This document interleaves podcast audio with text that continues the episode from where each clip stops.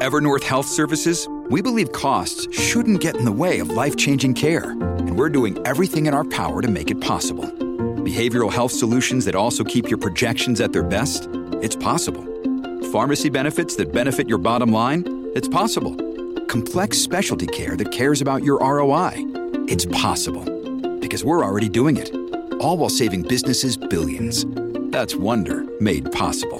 Learn more at evernorth.com/wonder. Look, Bumble knows you're exhausted by dating.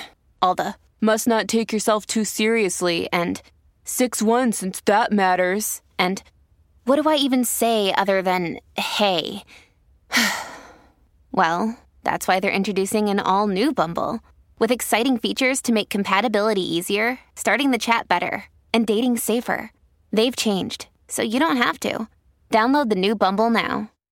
Hello, everybody. This is Marshall Poe. I'm the editor of the New Books Network. NBN listeners like to read books and buy them. So we thought we'd tell you that right now, our friends at Princeton University Press are having a remarkable site wide sale. You can get 50% off books, including ebooks and audiobooks, with the code 50, F I F T Y, at checkout until May 31. You can save some real money on Princeton University Press books. I encourage you to go there and check it out.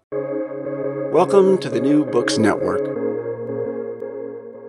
Welcome to New Books and Film, a podcast series on the New Books Network. I am your host, Joel Cherney. Today, I will be speaking with Scott Krzych, professor of film and media studies at Colorado College, about his book, Beyond Bias Conservative Media, Documentary Form, and the Politics of Hysteria. The book was published in 2021 by Oxford University Press.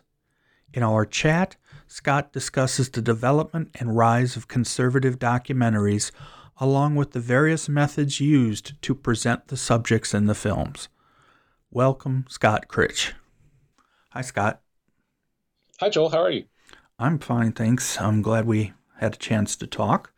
Uh, I actually had the book for a little while, but then I finally got time to reach out and for us to do this. So, the book we're talking about is Beyond Bias Conservative Media, Documentary Form, and the Politics of Hysteria. Sort of a long title, but I frankly think the most important word in it is hysteria, which you talk about quite a bit in the book. But let's get into your background a little bit. You're currently working at Colorado College, I think is correct. Uh, and where you're in the film and you're film and media studies, and you're also the chair of the film department or film and media. Yeah, yeah, and um, I've, this is my tenth academic year at, at Colorado College in Colorado Springs, um, and uh, of course, wrapping up um, a difficult, exhausting uh, year of trying to you know teach a lot of courses on Zoom and uh, try to make sense of life during COVID.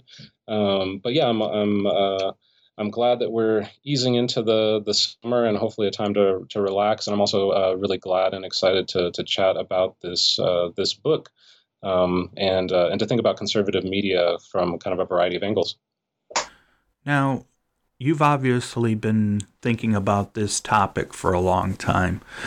Uh, I've looked through some of the material that you've written in the past, articles and such, and conservative media seems to have been something you've talked about quite a bit. And one of the things that, that I noticed in both your biography and also in the book is that some of it, obviously, the content's important, but you have a you try to come up with theoretical background and theoretical reasons for m- many of the points you make.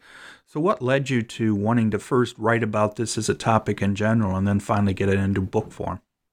Yeah, well, it does go back a ways for me. and in some ways, it, it goes all the way back uh, to my childhood as, as someone who was um, growing up in a staunchly conservative evangelical household where, you know, Rush Limbaugh was uh, always on the radio. Um, in uh, in my family car, and so so it it, it goes back uh, as as long as I can remember, um, in some ways. And uh, as as far as the the kind of more uh, academic trajectory um, I really started to think about conservative political media r- uh, right about the time I was finishing up graduate work at Oklahoma State University um, around 2010.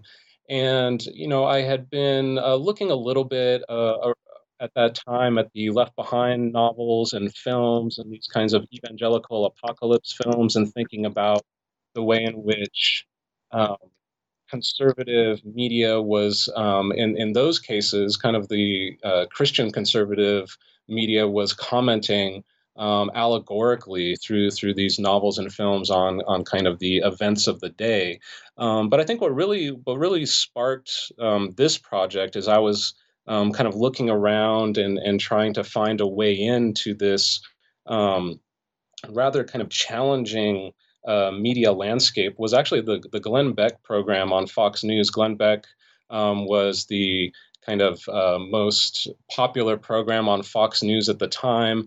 And in the kind of secular journalistic reporting on Glenn Beck, um, the word hysteria was used, you know, often in a kind of off-the-cuff way to describe um, his performance style. You know, he would often uh, cry on camera, um, over the top uh, expressions of emotions and rage, um, you know, directed against, you know, all, all of the kind of antagonists that, that, that I think if we are familiar with, with conservative political media, um, you know, such as the, the liberal media, um, the socialist uh, Democrats, as, as they're often described, um, there wasn't anything particularly new in terms of the content on Glenn Beck's program at that time, but in terms of the form, um, his uh, costumes and his affect. Um, and then what really jumped out at me was his excessive use of blackboards.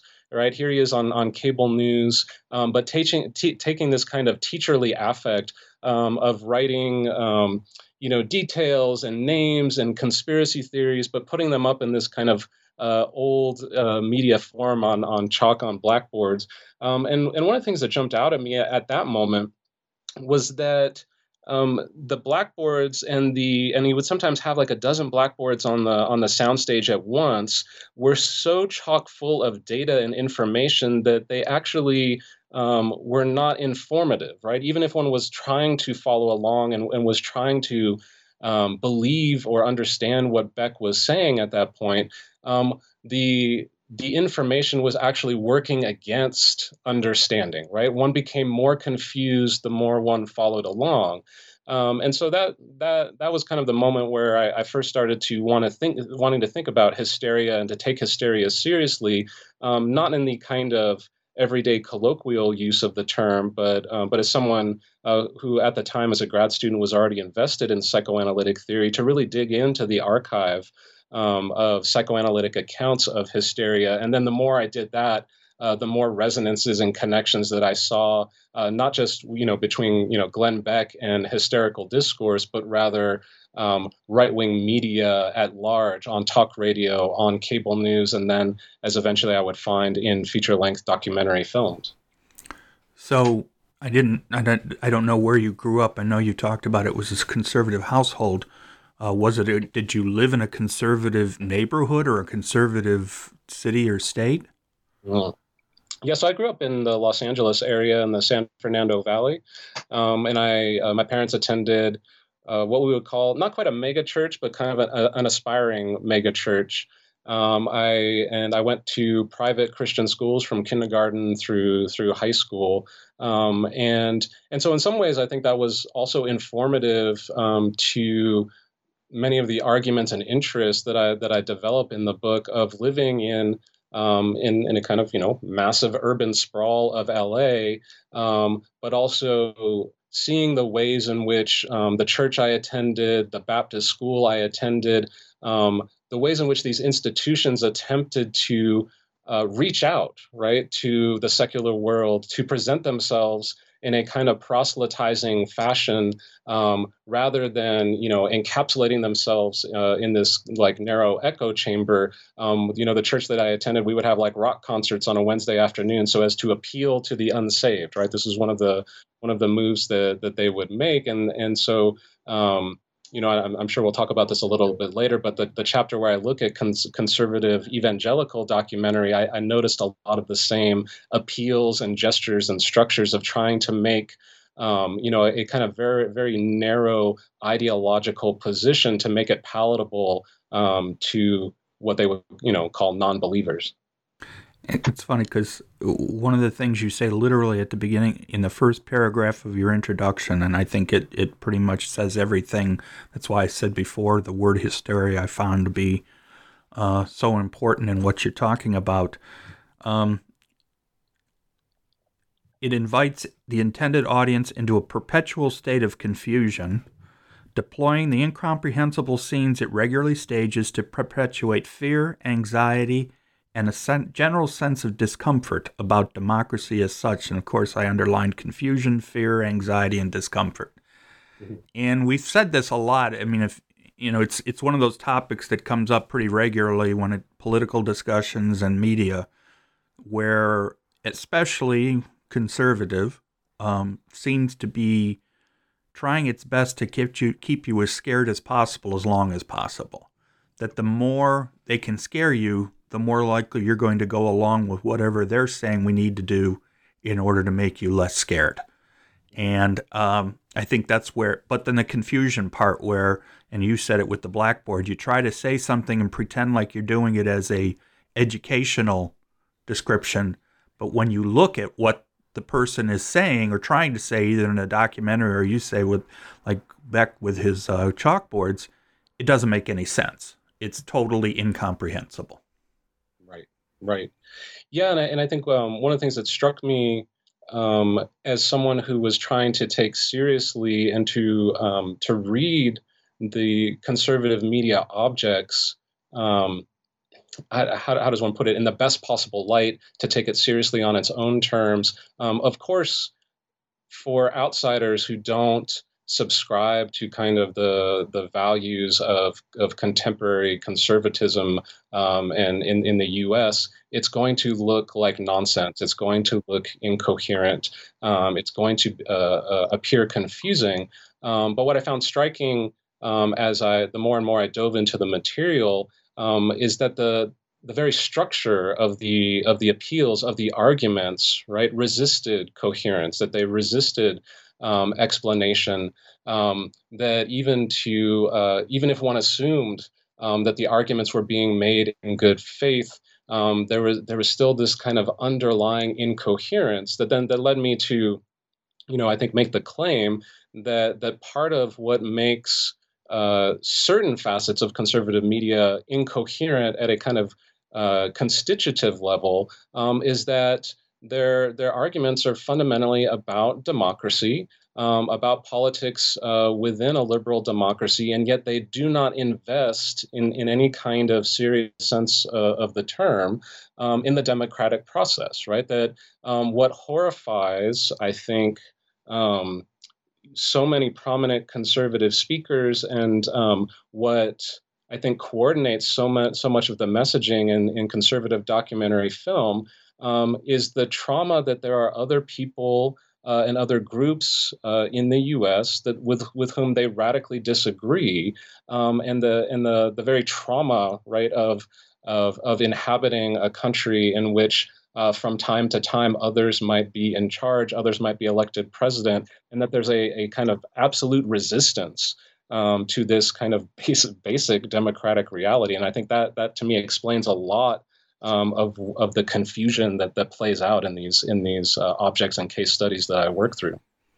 Well, and I think this is one of the things we see, um, and we can use current events right now that uh, some of the discussion, some of the media coverage of the election, and the fact that there's, you know, the people on Fox News and some of the other right wing uh, media were making comments about the election being fraudulent. Mm-hmm. And when they get su- got sued about it, went to court and say, "Well, we know it wasn't true. I mean, you know, what are we? We're not stupid."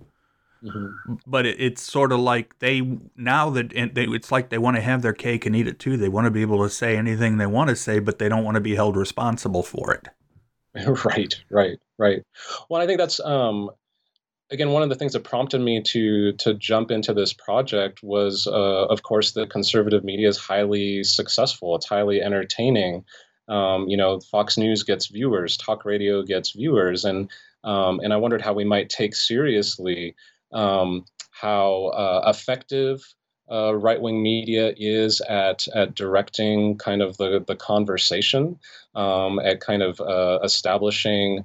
Uh, many of the frameworks uh, of uh, of the debates, the the kind of we engage in, um, but you know also just to recognize that that right wing news, if we want to call it that, right, is is just an effective mode of entertainment, right? Like the uh, viewers and listeners uh, tune in every day, and I think p- part of the reason for that um, is because they are less interested in the kind of difficult work of um, contextualizing events historically, of investing uh, in journalists um, who will report in depth uh, on the events of the day, they they kind of slide over um, the uh, the kind of difficulties, if if not the, the the potentially kind of boring aspects of gaining context, right? Like I think um, I don't I don't watch cable news much anymore. I don't have it on inside the house, uh, but when I'm traveling and I you know I turn it on.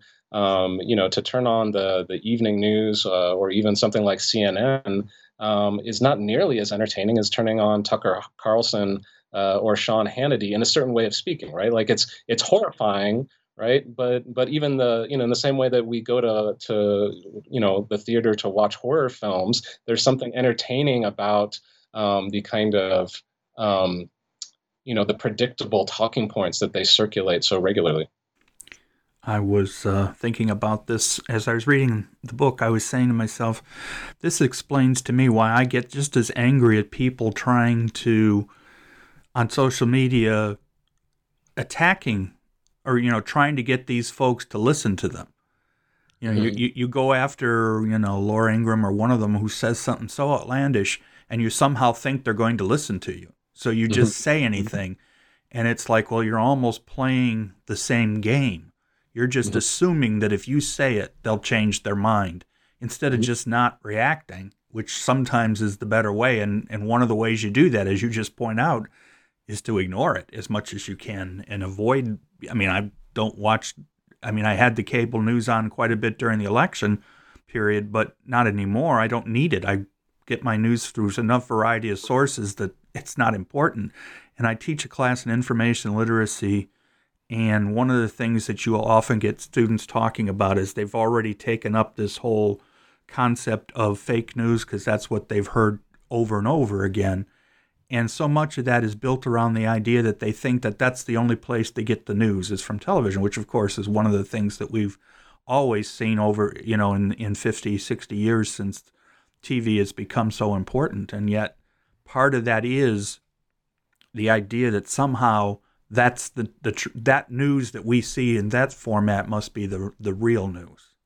Mm-hmm, mm-hmm. Yeah, I think exactly right, and and I think this is um, again one of the the powerful features of of kind of prominent conservative political media today is that it, it really commits to a narrative um, and you know narratives can be uh, entertaining they can be alluring. Um, they're not necessarily you know good history or good reportage um, but but they you know do bring people back um, and they they allow us a kind of sense of consistency you know in, in the in the way that um, you know this is this is not a a brilliant insight to point out the, the fact that the conservative, both politicians uh, and conservative celebrities, uh, will describe any um, any policy proposal that they don't like as socialist, right, or as Marxist, or a slippery slope leading to these things that.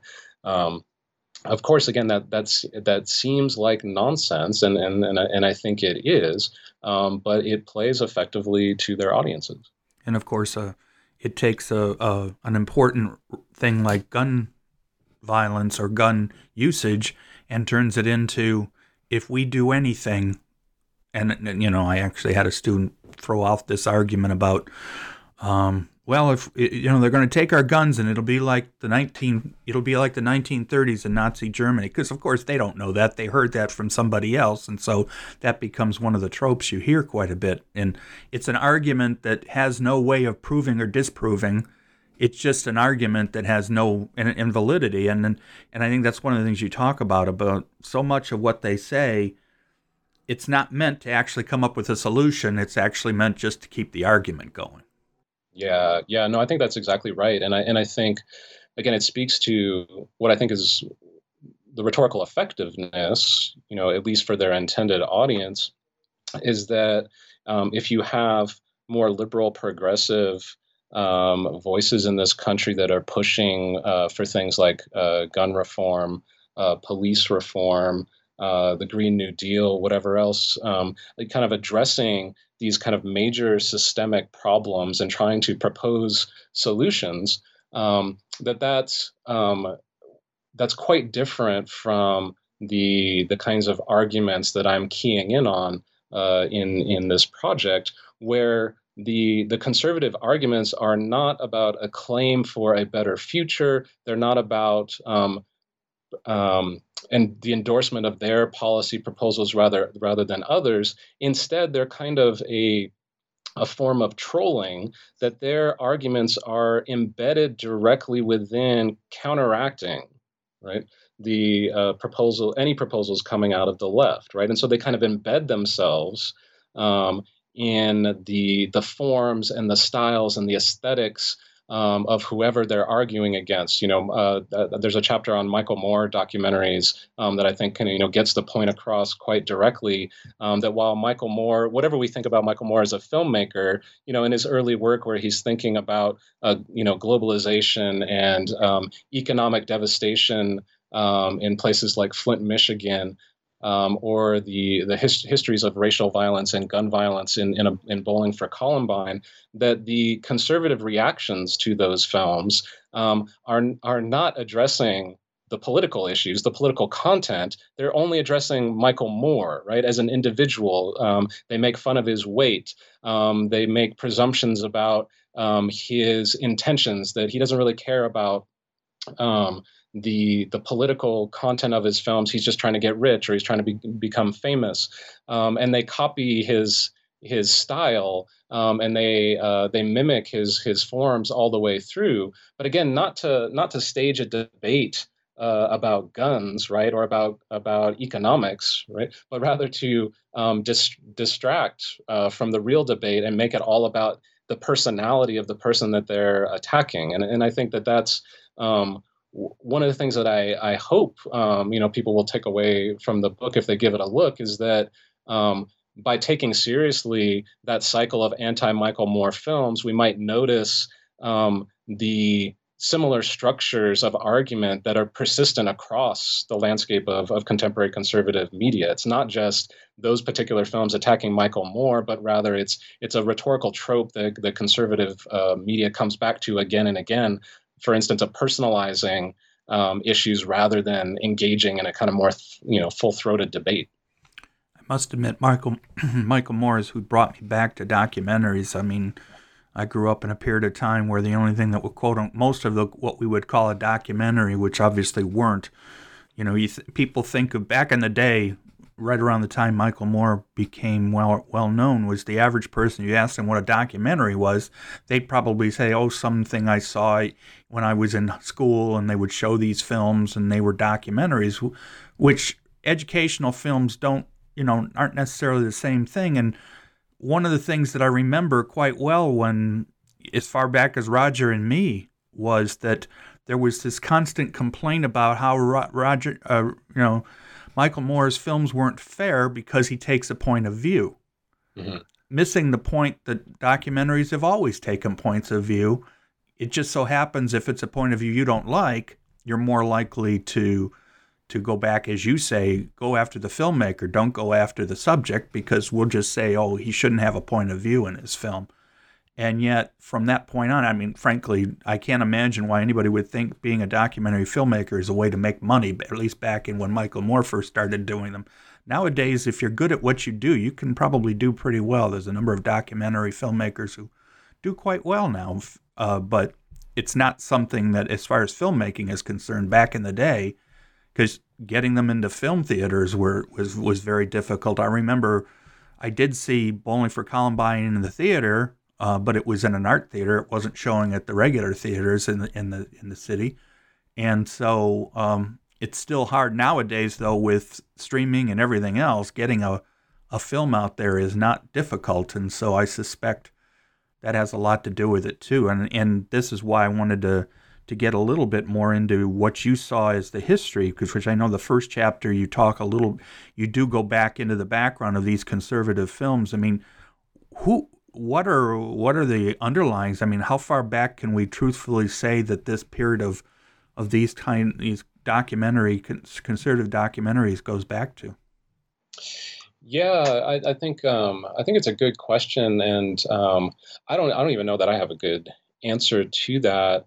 Um, you know, one one of the things I wanted uh, to avoid, um, you know, was the the label of, of propaganda, right? Because propaganda, the history of propaganda, um, you know, in film and and beyond, um, you know, goes goes back quite far. Um, you know, we could certainly look at the, uh, you know, films produced by uh, the U.S. government and military during World War II is, is you know, one might describe as conservative. The, the Why We Fight uh, series um, are, are certainly um, conservative of a, of a particular kind, right? Um, but I, I, think for for this project, apart from you know the the chapter on creationism and uh, fundamentalism, that does go back and look at creationist um, nonfiction films, and, and I guess we could you know maybe quibble about when the the label of documentary um, is appropriate or or not. Um, that's about as far back as as I go to um, the the sermons from science uh, that came out of the Moody Institute uh, in Chicago and Irwin Moon, um, where Moon, you know, this uh, proselytizer was was using uh, scientific experiments to try to prove the existence of God, to try to prove the theory of intelligent design. Um, that's about as far back as as I go. Um, but I really do see like Michael Moore as as kind of this um, emergent moment um, that I, that is really the jumping off point for the the rest of the project. That um, the kind of proliferation of feature length conservative documentary films and videos really do start um, in earnest uh, in the attempt to rebut the claims uh, found in, in, Michael Moore's films.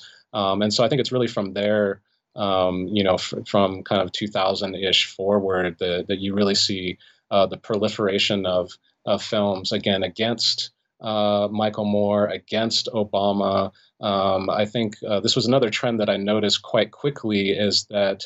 Um, most of the the conservative documentaries I could get my hands on were about um, rebutting, refuting, counteracting uh, claims of of kind of existing prominent progressive figures or proposals. Um, not there wasn't like a positive core, a kind of um, agenda of their own, rather than just negating or drowning out, right, and the, the, the voices of others. Yeah, I think the drowning out part is the important part. I think in many ways it's like rather than actually um, focus on what these progressives might be saying, it makes more sense to just put your hands over the ears and say, "No, no, no, I'm not listening," and therefore just somehow refute the person personally. So of course, AOC gets marked. You know, they the way they get at her, they constantly talk about how she was a waitress, you know, a bartender. So that somehow is a negative, and that's how they refute what anything she might say. And as you pointed out a little earlier, the same way with um, um, Michael Moore, his weight, his other, and of course Obama, his Kenyan father becomes, you know, the key to the whole thing all over and over again. So uh, it, I think those are good examples. I think right, you start right from the beginning, and probably one of the more well known of these folks is, is Steve Bannon who uh, obviously worked for Trump, although to this day I'm not completely sure what he was trying to do, whether he was doing it just for his own, uh, what he wanted, and therefore felt. I mean, obviously there was no question in the in the Trump administration the concept of chaos and confusion was very important. Now, whether it was deliberate or not, we don't. I don't know how much we can say that, but somebody like Steve Bannon clearly was do, does what he can to try to confuse. And you talk about uh, his film um, about the the 2008 uh, crisis, uh, economic crisis as an example, a great example of a documentary film from a conservative point of view that has no real argument, has no real attempt to educate, but just to continue with the confusion. Mm-hmm. Yeah, and that's yeah that that film uh, is called Generation Zero, um, and I, I, you know, came across Steve Bannon, you know, without knowing anything about him. And in fact, um, when I first started looking at um, these films that he made, many of them with the uh, kind of conservative production company Citizens United, um, you know, he was just the the listed director on IMDb when I when I looked it up, and I didn't go much further than that. So, um, you know, I was kind of taken uh, you know taken by surprise when then Bannon became you know this such a such a recognizable figure um, when he became associated with Trump, you know, whereas you know he'd just been kind of again a, a name that that I was citing in parentheses when I looked at at these films. Um, but yeah, the the the film Generation Zero, um, you know, attempts to offer an explanation for the the financial crisis and the subprime uh, housing bubble uh, that that kind of crystallized in in 2008. Um, and and one of the things that really jumped out at me watching that film, um, and I and I will say that you know to sit with these films and videos, um, many of which are released directly to DVD or online. Um, not, not a lot of them play in theaters. Some of the some of the uh, films directed and starring uh, Dinesh D'Souza have played, you know, widely, but a lot of these um, take a little time to to, to track down. Um, and in fact, I found uh, some of these in like local libraries uh, around Colorado, which is which is itself a kind of like uh, um, a a, a, uh, a troubling um, you know discovery.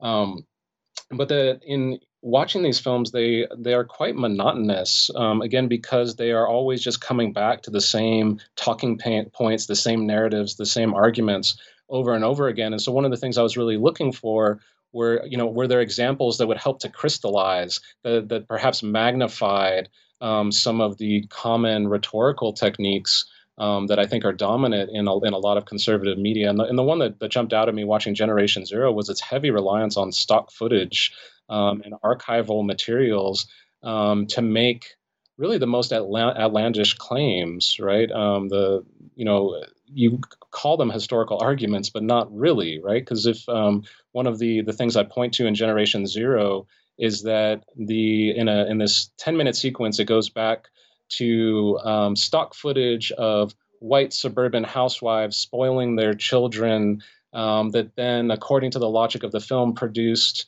um, this entitled generation of the 60s and 70s and then you know as we're getting the narration and the in, in, the interviews that are explaining these historical sequences we're seeing you know woodstock you know uh, archival footage um, then cut to you know stock footage of yuppies driving in convertible cars in the 80s um, all leading to the claim that um, the spoiling of children in 50 in the 50s produced the entitled generations of hippies and radicals in the 60s and 70s, and that somehow by the film's kind of historical uh, timeline, those would have been the people, you know, on, in Wall Street, um, you know, uh, repackaging uh, subprime mortgage bonds into, you know, these complex derivatives, and that so, so this is somehow the explanation for um, this major crisis.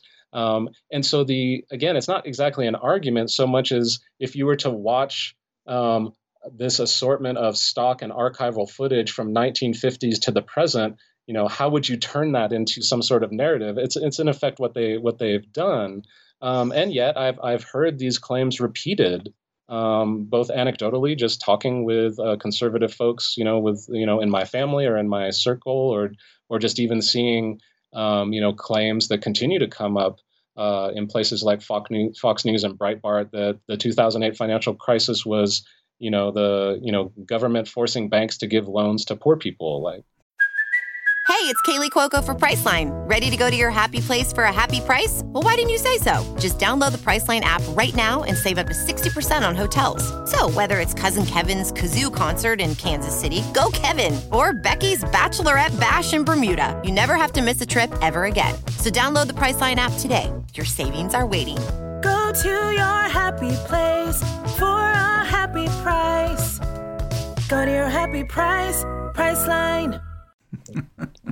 And of course, anything that's got real evidence says the exact opposite that it was the lack of government uh, oversight to a large extent that led to so much of that because you let somebody do whatever they want to do and the chances are good they're going to do what they want to do and and especially if there's money involved. Um, the other thing you talk about a lot is the and you you've already touched on it is the religious aspect that, that religion and fundamentalism and those kind of issues are particularly important in in many of these films that as you say they may well have been the underlying aspect of it and that these films which probably work out as perfect examples because if there's one thing that you can't prove it's the existence of anything that a religion's going to believe. I mean, anybody who says they can prove it can't.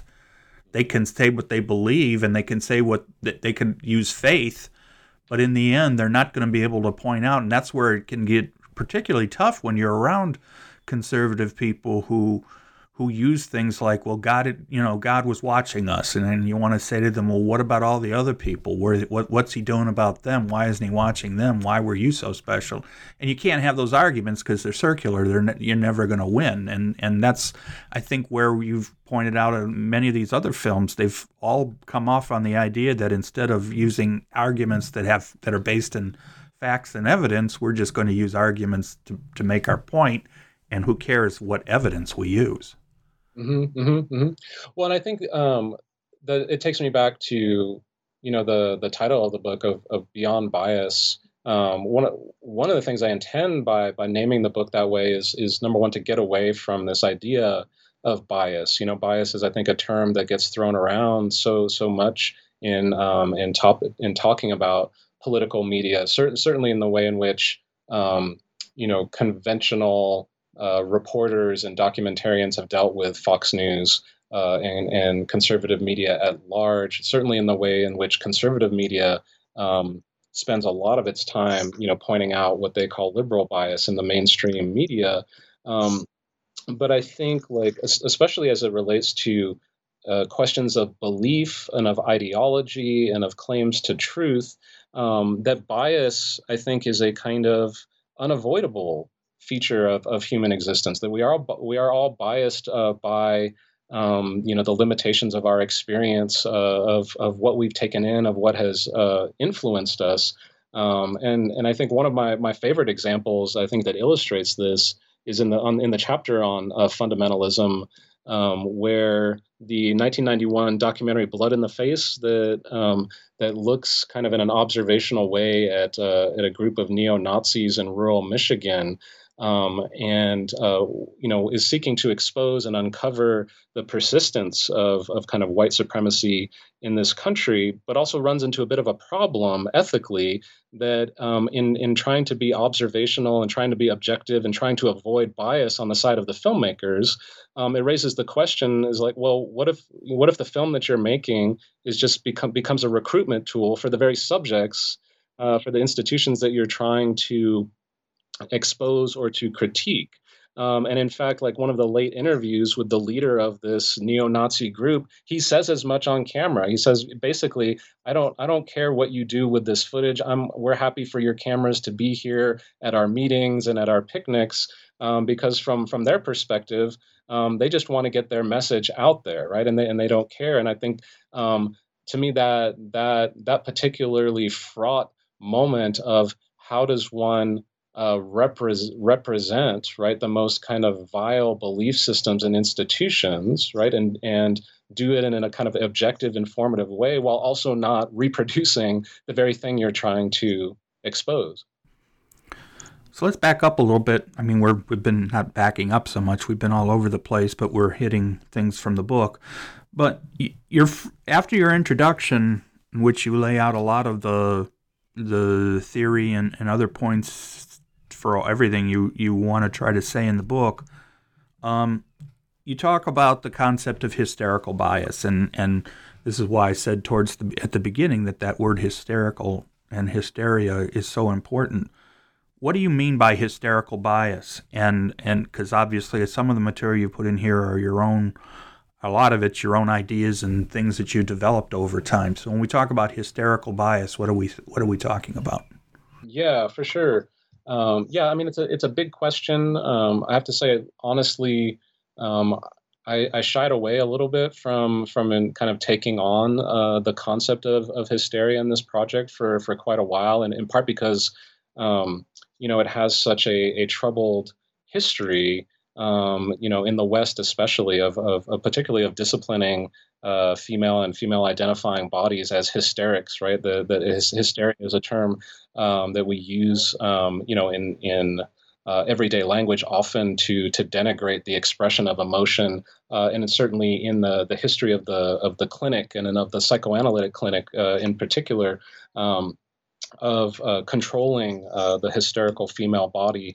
Um, again, these are these are kind of troubling uh, histories that are attached to that term. Um, but nevertheless, what what I found um, so useful um, about hysteria, um, apart from the fact that it was just kind of continually thrown around, um, again in kind of in the journalistic record and, and, responses, especially to people like Glenn Beck and Sean Hannity and whatever else, um, that one thing I noticed had maybe been underdeveloped in the psychoanalytic archive in discussions of hysteria is that hysteria is a kind of affective excess and trauma that occurs when we are caught in moments of ambivalence, um, in structures um, that are not of our choosing, um, that um, limit our freedom, that limit our expressions of desire. And if we go back to you know Joseph Breuer and Sigmund Freud and their studies on hysteria and the the young women that they were treating, um, those expressions of hysterical symptoms um, often emerged in situations where um, these young women were caring for ill relatives, um, had uh, desires that because of the kind of cultural and historical moment they were living in, they could not express. And so um, hysteria was a kind of complaint, a form of protest um, that lacked a vocabulary, um, that maybe lacked viable means of of, of expression um, or or kind of uh, political outlet. Um, and so um, I, I, definitely through throughout the book connects to this this archive on hysteria as a reasonable form of complaint, of an expression of protest against the establishment or the established order before an answer has yet been has has has yet arisen as a possibility. Um, but then what I noticed in in conservative media was kind of the perpetuation of this complaint of complaint for its own sake. Um, of complaint as a form of, as, as we've said earlier, earlier of drowning out um, virtually, you know, any any other alternative viewpoint. Um, and, and, some of the examples I point to that I think illustrate quite quite uh, usefully this kind of hysterical discourse is the ways in which conservative speakers often mimic or or repeat back with a slight change um, whatever they're hearing from the other side. So I think like all lives matter as a response to Black Lives Matter is a hysterical response, right? It's it's it's not a active political platform. There's no like platform for for the All Lives Matter movement. All Lives Matter is a is a retort that seeks to depoliticize right the claims on behalf of, of Black Lives Matters, and and um, and so I think there's these acts of depoliticization, um, of noise, of of of kind of stealing the forms you know the the the kind of ideas of the other side without actually engaging them even even the label of fake news right the way trump took fake news, which was you know a, a label that had just emerged you know in the 20, 2016 election um, looking at you know russian hackers that were trying to influence you know the american election. Um, he took that term and then made it made it his kind of blanket way of describing uh, any and all news stories or news organizations that painted him in a negative light. Um, and so I think that that's what I'm getting at when I talk about hyster- hys- hysterical conservative discourse is this commitment to form uh, at the expense of content, the ex- the commitment to spectacle that avoids, you know, a thorough um, debate or really the the onset of a real disagreement. And I think this is true throughout the various case studies um, I look at. Is that again and again. Um, these uh, conservative films are trying to stop the debate before it really gets started. Well, that's it. I mean, it, it comes down to one of the things that uh, we've those of us who have memory of political system of the political system before the current time where you can actually have a an argument where two people are on opposing sides and yet have an argument with actual facts and data without turning it into what the phrase you used, I know you are, but what am I? Where the idea that somehow you come to attempt to come to agreement. Of course, every time nowadays, whenever there's a political discussion, they'll say, well, what the people want is both sides to talk to each other. And yet, there really isn't a particular benefit in many ways to do that because part of what we're arguing about is the actual is the argument, not what you're trying to argue, but the actual argument. Um, you use the term noise uh, in chapter three. Can you explain? Because I mean, um, obviously, uh, you, you're using it based on the concept of bias, uh, but using the word noise. Can you talk a little bit about that? Because I know you get involved with with a number of theor- theoretical political uh, folks and, and their ideas and how all this ties together. And I think chapter three, you go into a lot of detail about that. You do throughout the whole book, but uh, I, I, don't even want to try to say some of these uh, these names because I'll probably butcher them. So I'll let you talk a little bit about um, how this, this the discourse theory related to politics and how this all relates to documentaries. Yeah, for sure. Um, yeah, by noise, I have in mind uh, the French political theorist uh, Jacques Rancière um, and his account of political aesthetics.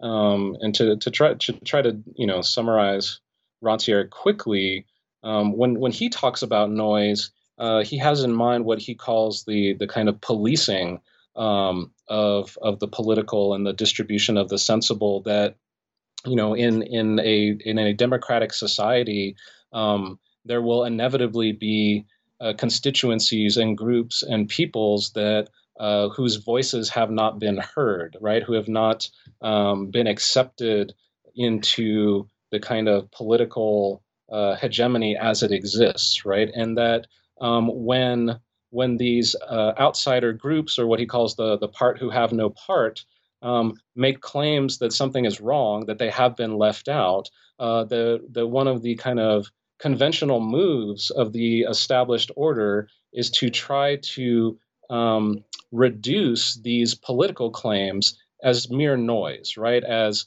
as um, as speech that is not deserving to be heard. Um, and so I think you know one way, and one way that we might you know point to this is um, right wing critiques of Black Lives Matters, right? That um, one of the ways I think in which um, the right wing attempts to police um, this kind of current civil rights movement and these calls for justice um, is to denigrate them not in terms of their actual kind of political claims, right, but to say that well, what they're asking for is impossible, um, and uh, to emphasize, you know, those uh, those small number of protests across the country that led to you know the burning down of buildings and destruction of property um, that time and time again the the retort right is to reduce these political claims of a wrong to to bear noise right? As this is this is not the right time this is not the right place um, there's no sense to it. This we couldn't possibly you know we couldn't possibly defund the the police. This would be this is you know this is nonsense. But that's a that's a kind of political gesture. It's it's a it's a form of rhetoric. So that's like you know Rancière's account of noise.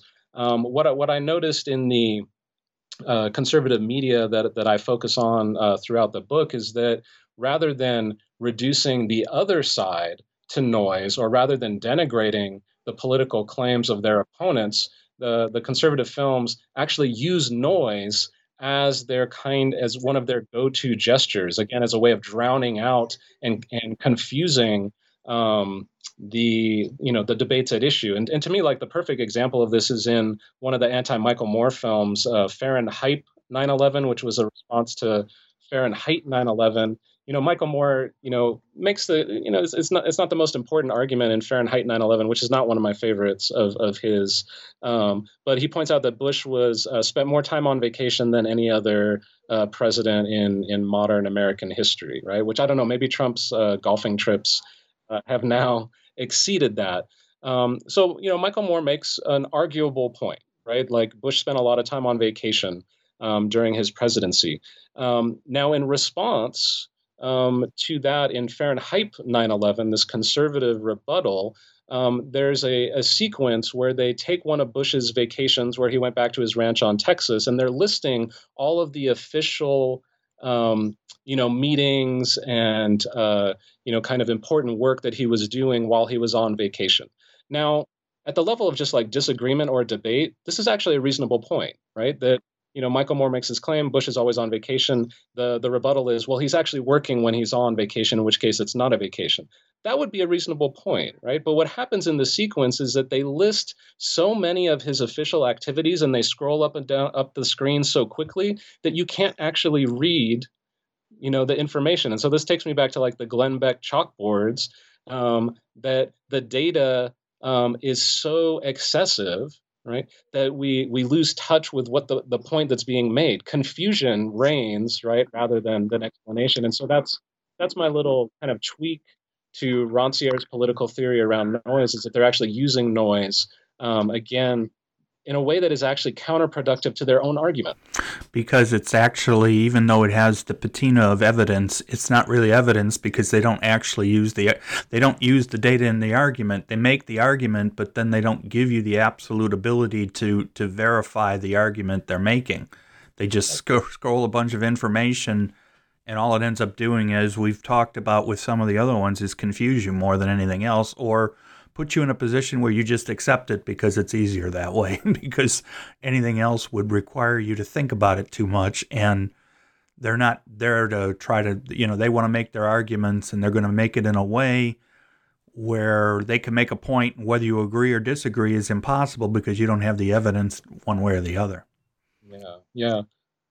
Well, I think that's where it speaks to. It, it kind of takes it goes back to I think the conservative uh, economic model of, of cable news of committing to certain narratives and certain talking points regardless of context, um, so that you know if if one was paying ad- attention to just kind of mainstream news last January, last February, you know there was already news about COVID, you know, starting to spread around the globe, so that you know once uh, it started to break out in in Washington State and some other places. Um, of course, it was it was troubling, horrifying, difficult, but there was a sense of um, at least for me, like it, it, wasn't a, it wasn't a terrible surprise at that point, right? It had already spread so far and wide. Um, whereas if if you were consuming, I think conservative uh, media, watching Fox News at that time, there was no coverage of what was going on in the world, as is often the case. There's not a lot of you know global news that's that's offered, so that then you know when this major event happens you know it's not terribly surprising that that then um, you know conservative speakers and politicians are rushing to kind of create these um, you know these these stories of evildoers who are are out to get us you know when in fact the entire world is succumbing to this pandemic. And sort of interesting and related to that is the fact that uh, Trump and obviously then Fox News would use the same excuse. Well, we didn't want to we didn't want to panic anybody, so we wanted to be real. We, we, we didn't want to say things that would panic people, and yet in the end, they tend to like to panic people anyway. So uh, it was an interesting way to an excuse to not talk about it. Where, uh, of course, back then especially, you don't go outside of the mainstream, and the mainstream for them would have been Trump, his people, and, and so on and so forth. Um, I wanted to ask you I mean, we've talked a lot about bits and pieces. We're sort of all over the place, but I think we've hit many of the major topics in the book. But how successful are these? I don't, I don't mean now with getting their information across. Is there money to be made by these conservative filmmakers? I mean, are, how many people are watching these? Mm-hmm, mm-hmm. Yeah, you know, it's it's it's hard to say, and um, it's really not. Um, that's not the kind of you know work that I do of digging into um, you know the kind of audience analysis. Um, although I, I, think it's it's a perfectly you know reasonable question and it's worth looking at. Um, I mean, to be quite honest, when I when I realized I wanted to you know write a book on conservative media the prospect of looking at the you know never ending archive of talk radio or of fox news um, was not something i was jumping uh, you know i was going to ask at. you i'm going to mention at the beginning thanks for watching all these so the rest of us don't have to. Yeah right right. Yeah it's not the first time i've heard that. Um, yeah and so when i when i started looking at, at these you know feature length films um, what at, at, at, the most practical level, what I saw was the kind of condensation of of many of the you know arguments you would hear on a day to day basis. You know, on in, in places like Fox News, in part because the films are made by many of the same people. They include interviews um, with many of the same people. Um, so whether you know whether the Steve Bannon uh, films or the Citizens United films and videos are reaching a wide audience, um, I don't know. Um, but I think they are kind of crystallizing and p- perpetuating these kind of talking points and these narratives um, that I think are undeniably um, influential um, on on uh, in right wing kind of spheres um, in a way that I think um, in a way that is, is is still hard to fathom, and yet it kind of makes sense. The the Trump could claim that the election was fraudulent in advance of the election happening, right? If I lose, it's fraudulent um, and that people would believe this. Um, you know, I don't want to go too far and say that it's all conservative media um, that's making this possible. I think it's more complicated than that. But I do think um, that the the kind of echo chamber, as it's called, um, of you know private universities and cable news and talk radios and books um, and uh, fiction films and documentary films that there's there's ways in which um, you know conservatives uh, in this country can embed themselves in this you know um, echo chamber of self-fulfilling prophecies of always kind of hearing the same message over and over again. And so i think the the films and videos contribute to that um, but they're certainly um, I, don't, I don't think they're uh, widely viewed um, not not in the way that again like the tucker carlson show is on, a, on an evening yeah. I know. And like i said before that's where you can almost I I work I live in um, northern Kentucky, northeast Kentucky, right on the West Virginia border, and right below Ohio. So, generally speaking, it can be very conservative, although the small city I live in has a, a definite a Democratic stronghold. I mean, it's like in most states. The big cities are almost entirely going to end up being Democratic or, or at least blue leaning. And then you get into the rural areas, and I actually had a person say to me, Trump had it had to have been a, a, a, a fix, and they said the reason is I can't imagine why anyone would vote for Joe Biden, and because they wouldn't do it, they just assume the rest of the world's the same way, and this is where this whole idea of, well, I believe it, therefore um, it must be true. Yeah, yeah. Well, and I think um, to to flip it, that's also one reason why I thought it was important to write this book. Um, because I think it is quite easy to dismiss and denigrate um, kind of the right wing and of conservative media, you know, from a kind of liberal knee-jerk perspective, like it, it's all nonsense, it's just stupid, it's it's irrational. Um, and again, I, I, understand those responses, um, but but I think it's it's also important to um, to take seriously, right, the kind of rhetorical structures and the conceits and the aesthetics. Um, because at the very least they are effective, right? They they they are impactful on people. Exactly. If 60, if 67% of Republicans supposedly believe that the election wasn't fair, then that's a sizable part of the population. It's it's not uh, it's not the majority of the popula- the entire population, but that's the number I saw the other day. And whether know I don't know how perfect the poll was, but it sounds right that there would be that because they've been told since, as you pointed out, even before the election, that it had to have been fixed if he doesn't win.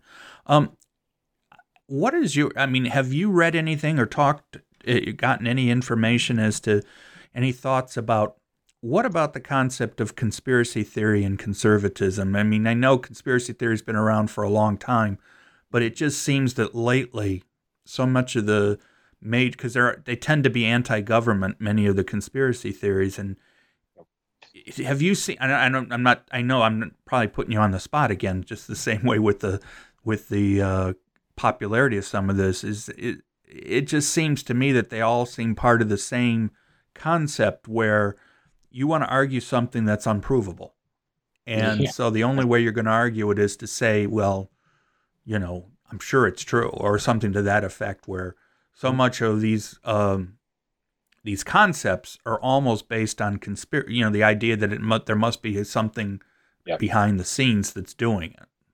Yeah, for sure. Um, yeah, it's it's um, it's not something that I delve into, as you mentioned, right. uh, too much in the book. I mean, I, I, do point to Richard Hofstadter on on paranoia. Um, and I think yeah, hysteria and paranoia tend to go together quite well. For sure, for sure. Um, you know, Mark Mark Andrejevic uh, has written a bit of, around kind of conservative conspiracy theories in his uh, wonderful book Info Glut. Jodi Dean um, has done some on on this. I think what what I would say is um, this gets to uh, one of the things I, I, I, haven't really talked about today. This um, what I call the economies of inattention, um, and this was, comes up in. That's one of the chapters that we sort of. That's probably one of the few things that we haven't brought up too much at all. Yeah, this comes up in the. This is the chapter on anti-Obama. Mm-hmm. Uh, documentaries. Um, and I think just real, real quickly, you know, one of the the things that that happens there in in uh, Dinesh D'Souza's film 2016 Obama's America. Uh, which was did, did play widely in theaters. It was a wide release uh, in cineplexes um, that came out, um, you know, around the time of the the 2012 election or in advance of that election as, a, as an attempt to sway um, the election uh, between Obama and Romney. And of course, this is where con- conservatives are actually mimicking Michael Moore to go back to Moore, Moore releasing Fahrenheit uh, Fahrenheit 9/11 in uh, in 2004. Um, but uh, one of the just the basic moves that D'Souza makes um, in the in 2016 Obama's America is to subtract any historical context uh, from Obama's presidency, and then to again, you know, to try to scare people to ask the question, you know, why did Obama all of a sudden um, restrict drilling offshore in the in the Gulf of Mexico? Right? That's that's so strange. Maybe he is he trying to destroy our our, economy? Does he not like America? It leaves out. Um, you know the entire BP oil spill that that has devastated that um, that region. So it's inattentive. The film is inattentive um, to historical context that then I think lays the groundwork for hysteria. Like, what's going on? Why is Obama doing these things? Well, because we haven't told you um, any of the kind of uh, contextual historical information that would explain um, his actions. Which again, like you could dis, you know disagree with Obama's actions. That would be a reasonable thing to do. But again, the the films aren't going that far as to stage a disagreement so much as they are again trying to hystericize their audience. So I think to get back to um, the question of, of conspiracy theories or something like QAnon, um, I I would speculate, um, and I, and I might want to look at this going forward that the ways in which um, conservative media remains committed to their narratives, remains committed to you know psych, psycholo- offering pop psychological interpretations of their opponents and their opponents' intentions. Um, does kind of create fertile ground for conspiracy theories to gain hold I think in audiences that might not have otherwise succumbed to them, right? That um, again, to go back to COVID, um, if all of a sudden the country is shutting down as the virus is spreading, um, but your preferred media outlets never talked about what was going on in China or Italy or Germany or wherever else before the virus got here, you're you're kind of set up um, for then the kind of conspiracy theories uh, that circulated that this was, you know, manufactured in a lab in Wuhan, and then the, this is the start of World War III or something else. So I think there is a kind of a kind of resonance between what I'm, you know, what I call hysterical conservative discourse, and then the proliferation of conspiracy theories. We've talked about the book for an hour, and yet I still feel like there's so much in there that we could talk about further. I, I do think uh, the whole concept of using stock footage, like you know, and you talk about that, and we talked about it briefly, but that is in the last chapter, the, or the, the the final chapter before your conclusions. That the concept of using stock footage so much as opposed to and having it not really mean anything as opposed to I mean obviously Michael Moore uses stock footage. I mean other documentarians use it for, use stock footage but they don't usually use it to try to illustrate a point. It's usually used for transition or to make a often humorous point or something that's not that important to the overall structure of uh, of the argument. But uh, so that's that's in the, the, the last chapter. But and then you, of course one of the ones you mention in, in when you talk about stock footage is is Atomic Cafe, which is of course not one of those films, but it is still one of my favorite documentaries of all time. I've I know I said uh, Michael Moore was one who sort of pushed me back into documentaries, but I think it was probably more likely Atomic Cafe because I did see that and that made it into theaters and I still think to this day it's one of the most interesting documentaries, but it has no narration. It it, it has no narrator, which we, you talk about quite a bit in, in, in chapter four. The idea of of a of a direct um, documentary, and and yet it if you're willing to give you the thought that it needs, it makes its point. Mm-hmm, mm-hmm.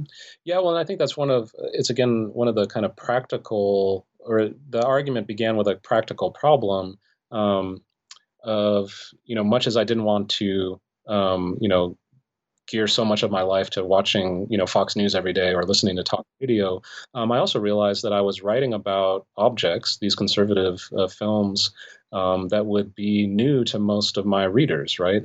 Um, and so I, I, I, thought to myself, well, maybe a, a helpful way of contextualizing and, and, giving the readers a way in would be to look at more conventional um, documentary films, um, as as I do really in in, in every chapter.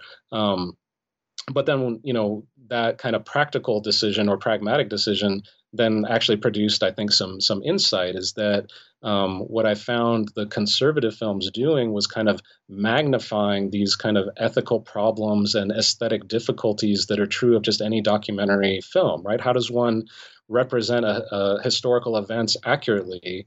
Um, and of course documentary filmmakers you know play that play you know around the edges of that line of you know using archival footage in ways that might not be exactly you know illustrative of the point that they're making. And that's just kind of a um, a feature of of nonfiction film um, that that filmmakers run across all the time. And yet uh, you know as I as I argue in that chapter on stock footage the conservative films you know just push that you know to such ridiculous levels of um, of making the most broad overarching historical claims when their evidence is nothing but stock footage. Right.